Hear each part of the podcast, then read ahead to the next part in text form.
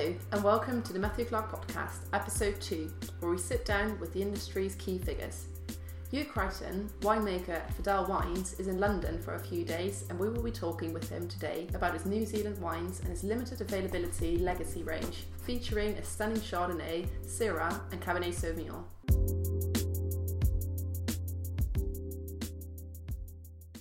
So, Hugh, uh, could you give us a little bit of background on uh, Vidal and the history and how you started producing wine? Yeah, sure. So, um, Vidal Estate was established in 1905 by um, Anthony Vidal, who was a Spanish immigrant and a winemaker. He came out in 1888 um, to help his uncle, who was also a winemaker in New Zealand. Uh, so, there's a lot of heritage um, with our company uh, one of the four oldest within Hawke's Bay, and Hawke's Bay is one of the four oldest wine regions in um, New Zealand. So that's when we first started, first vintage in 1905, uh, and then we were overtaken, or not overtaken, I, sh- I should have said merged with Villa Maria, uh, and they purchased us in 1976. So we run um, independently as our own winery um, within Hawke's Bay.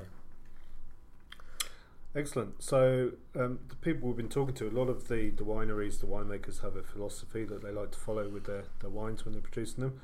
Uh, would you say you've got one, and if so?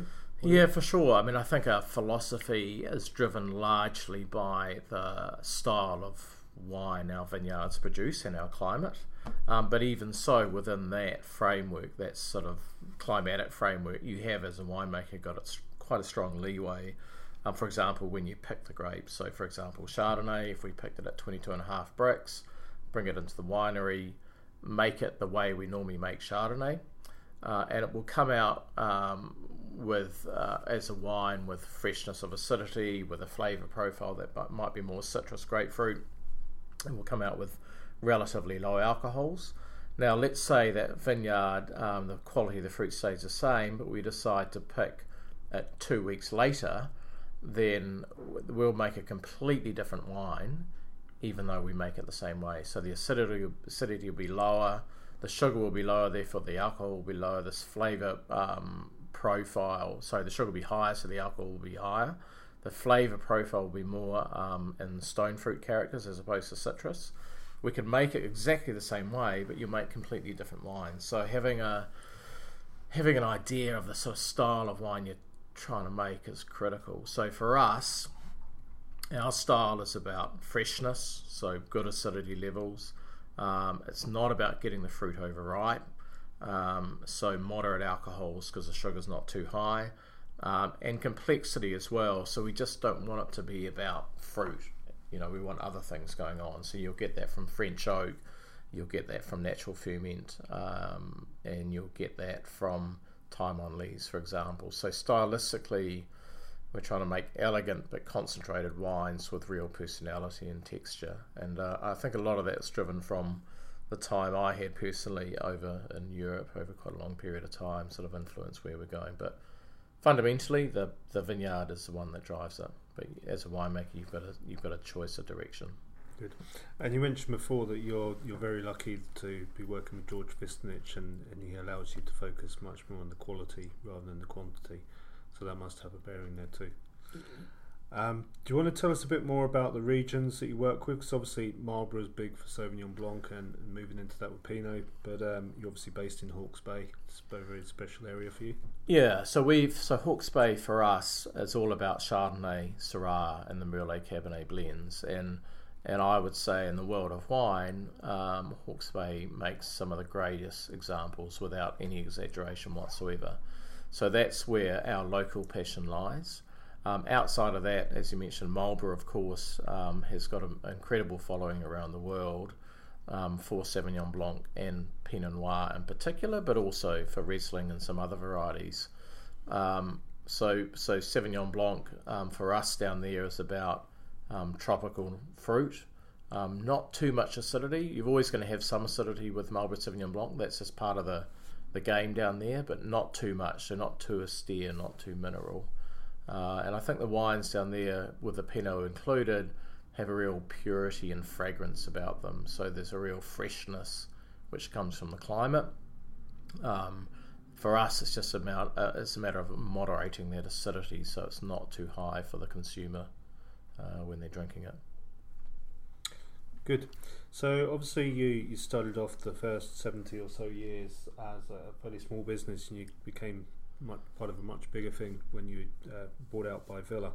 Um, can you tell us a bit more about the people involved in the winemaking process there? Yeah, so so yeah, being bought out by Villa was um, a really positive move for us um, um, for several re- uh, reasons. One was Sir George really wanted um, Vidal to operate independently um, and not be, I guess, um, mopped up into the into the bigger parent company from a kind of vineyard or winery point of view.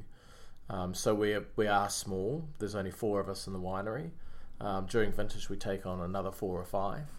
Um, so it is, yeah, we've got small vineyard plots. Um, there's a lot of handwork. Um, we're not really big and industrial like a lot of other companies. So have got almost a boutique feel about it, but having the benefit of being owned by um, a larger company, I guess.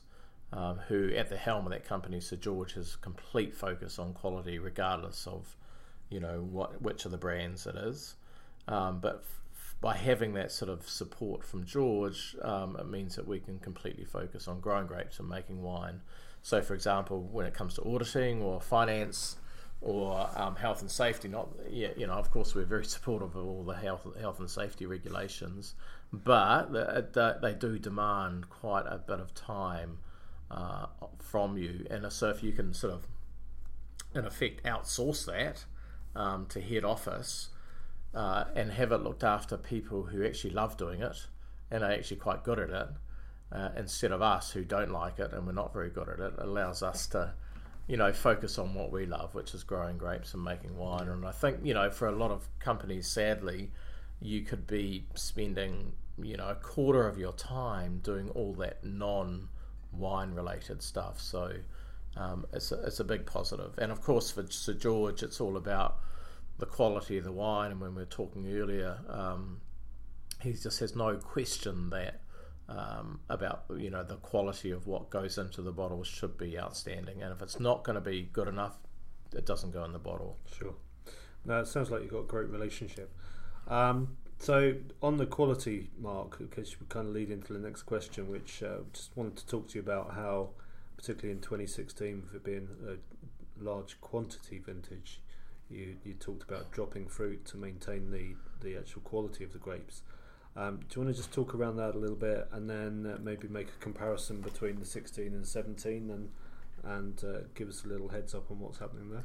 Yeah, so I mean, there's there's, there's a lot of generalizations about um, yield and how big a vintage is and how small it is. Uh, I think the important thing to get to the bottom of, to delve into, uh, is what you know what program does the company have, or what's your view on yield control. So when you have a big vintage, um, what people are meaning there was that is there is they're saying that the vines produce naturally quite a lot of fruit, but as a grower, um, you've got the opportunity to go through and drop fruit on the ground. So the the greedy people and probably the less quality focused companies will choose not to drop fruit on the ground. Now, when you do that and you have large yields coming through, you tend to produce less quality because there's less concentration. You tend to play a bit of Russian roulette with the climate at the end of the growing season because if it cools down quickly and you've got a lot of fruit to ripen, the vine just doesn't ripen them. So, whilst 2016 was a much bigger vintage than 2017, all it meant for us was that in 2016 we went through and dropped a lot more fruit on the ground. So, um, as I often say, you never want to do that when the financial controller is going to walk through the vineyard because they see all this cash on the ground. But George uh, is pretty clear on yield control, and we love it too because we make better wine. So, 17 being lower yields naturally just means we left we, we could drop less fruit on the ground but it's all about I think it's all about um, setting the vine up to be able to ripen the amount of right fruit and the season will sometimes give you more than what you need so you just have to um, turn a blind eye and um, drop it on the ground.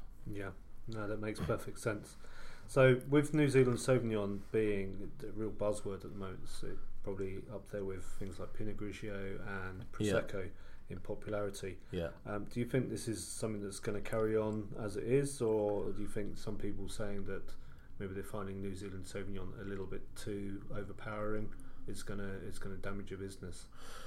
Uh, look, I really think it will continue, and I know there's a lot of people out there in the industry who are questioning that. Um, the style, you know, I mean, wine style always evolves over time, so the style could change. So, you know, if if the wines might become a bit more, um, a bit more elegant, if you like, a bit more restrained, not so powerful, not so, you know, in your face, to want of, for want of a better term.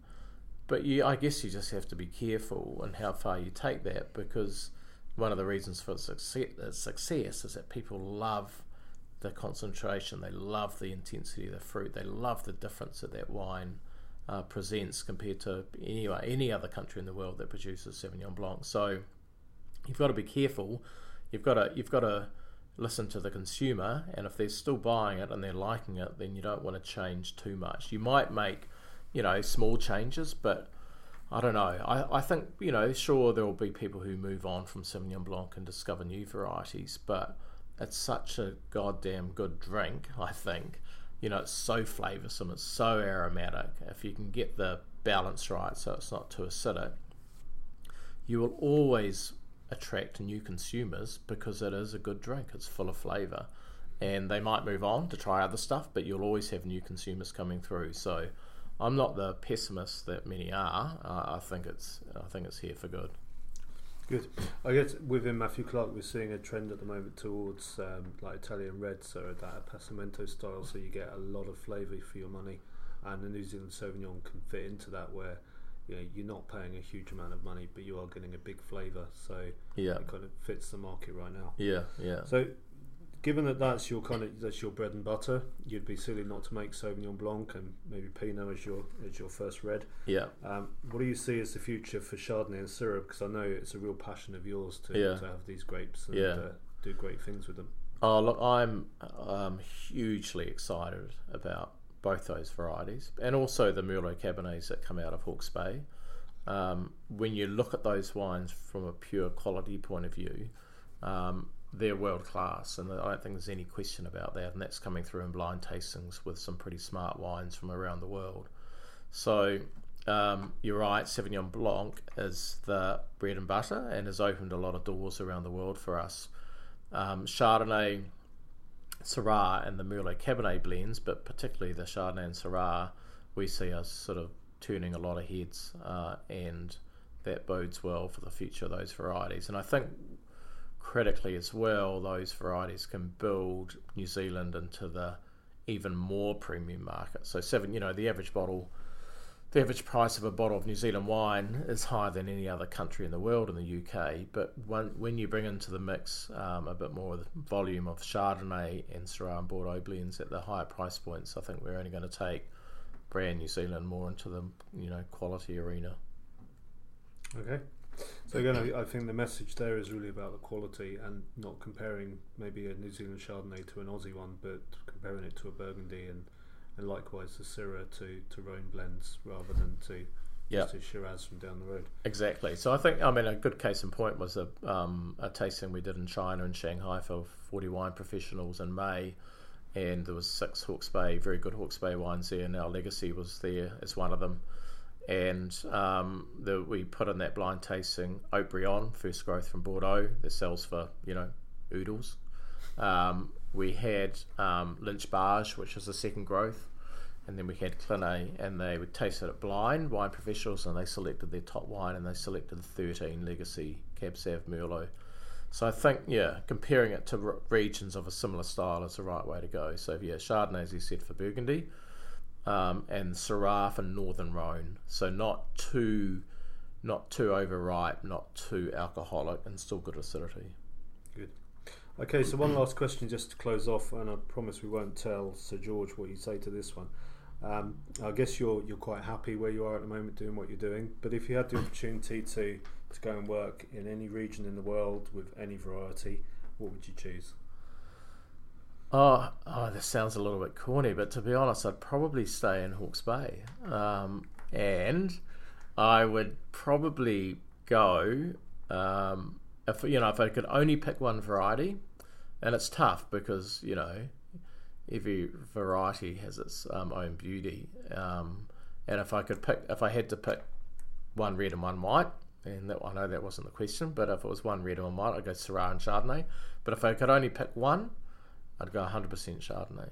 And um, I think we're only just starting to see um, these high quality wines get in the you know in the front of the, some of the great sommeliers of the world and uh, wine merchants. And every time I show the Legacy Chardonnay and even the Reserve, there's almost a shock of shit. I, wow, this is incredible. I didn't believe that New Zealand Chardonnay was like this. So yeah, if I couldn't stay in Hawke's Bay, I'd probably end up in Burgundy. It's interesting. I, I asked the same question to, to Catherine Mellot last week, and uh, obviously she does a lot of work with Sauvignon Blanc and Pinot Noir in the Loire Valley, and she said she wanted to come and work with you guys.